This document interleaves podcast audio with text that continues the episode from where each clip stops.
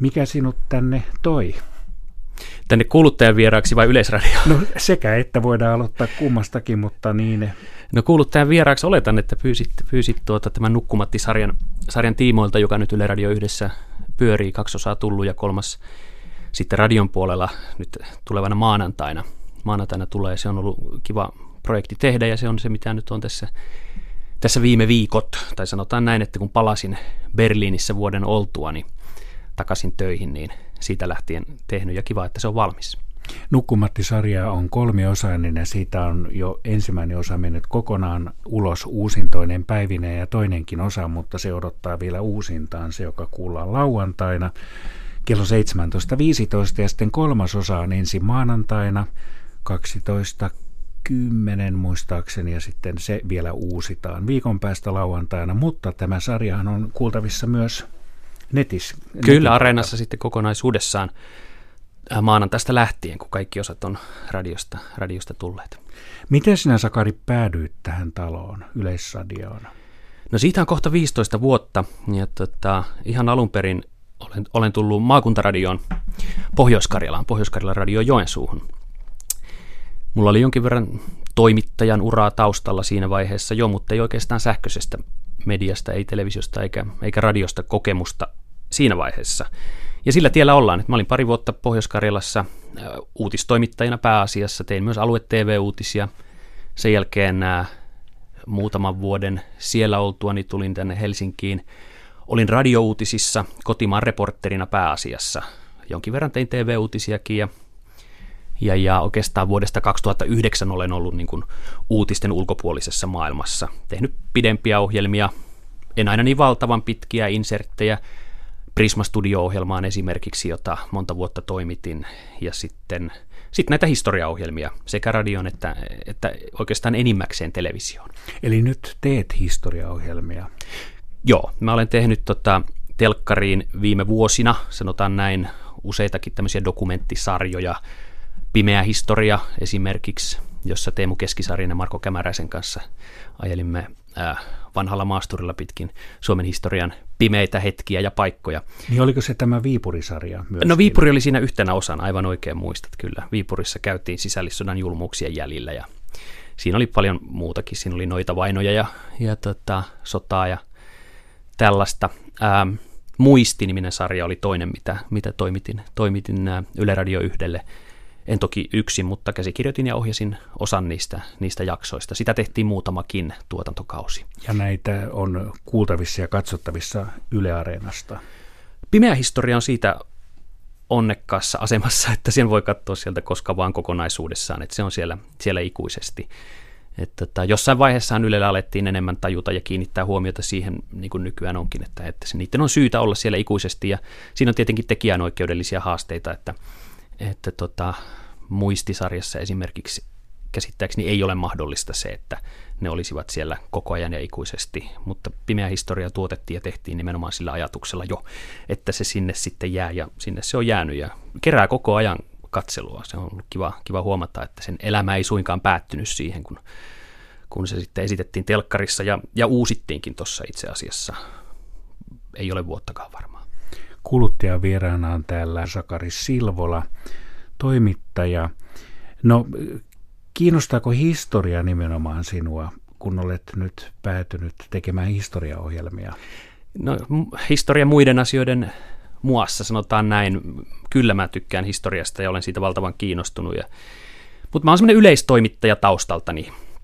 Olen tehnyt tiedejournalismia, historiaohjelmia, mutta mun tausta on tavallaan yleistoimittajuudessa, eli olen, olen ollut uutistoimittaja ja sitä kautta hirveän laajasti kiinnostunut monista, monista asioista. Mä olen yhteiskunnallisesti, kulttuurisesti, historiaan suuntautunut, sanotaan näin, ja aikoinaan yhteiskuntatieteitä opiskellut valtiooppia pääaineena. Sieltä se varmaan se kiinnostus historiaan ja yhteiskunnallisiin ää, asioihinkin kumpuaa, mutta, mutta teen mielelläni myös, myös muunlaisia ohjelmia kyllä. Mutta historia on se on, niin, se on niin iso ja valtava hieno kenttä ja se, se, kun se ei ole pelkästään menneisyyttä, se on kertomus menneisyydestä, mutta se kertoo myös tästä ajasta. Kaikki tulkinnat menneestä, ne on tärkeitä ja, ja ne muuttuu. No yksi palanen sinun uraasi on se, että olet ollut Berliinissä. Ja Saksassa. Kyllä, joo. Tultiin perheen kanssa kesällä, viime kesänä, siis päättyneenä kesänä. Melkein tuntuu, että kesä on edelleen, kun on niin lämmintä, mutta ei tästä kauaa ole pari kuukautta, kun tultiin takaisin. Ja tota, vuoden siellä olin äh, Helsingin Sanomien säätiön stipendin turvin Freie-universiteetissa opiskelemassa tällaisessa koulutusohjelmassa, joka on suunnattu nimenomaan eurooppalaisille toimittajille. Ja tämä säätiö sinne joka vuosi nykyään yhden toimittajan lähettää ja sain siellä vuoden olla.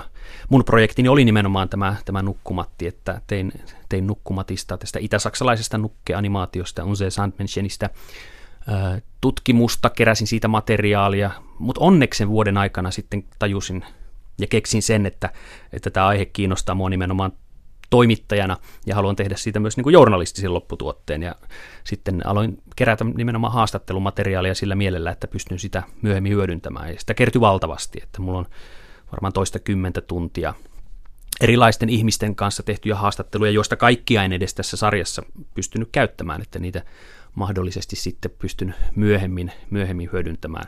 Haastattelin siis nukkumatin tekijöitä, mutta myös muita asiaan niin kuin jollain tavalla liippaavia aikalaisia ää, tutkijoita, asiantuntijoita, mutta myös ihan, ihan tavallisia ihmisiä ikään kuin siitä arjesta, jota tietysti osa myös tämä nukkumatti oli sitä arkea nimenomaan. Niin osa tekijöistä varmaan on jo eläkkeellä. Onko vielä joku näistä nukkumatin tekijöistä ihan työelämässäkin? On. Jokunen on vielä, kyllä, mutta he eivät tee nukkumattia.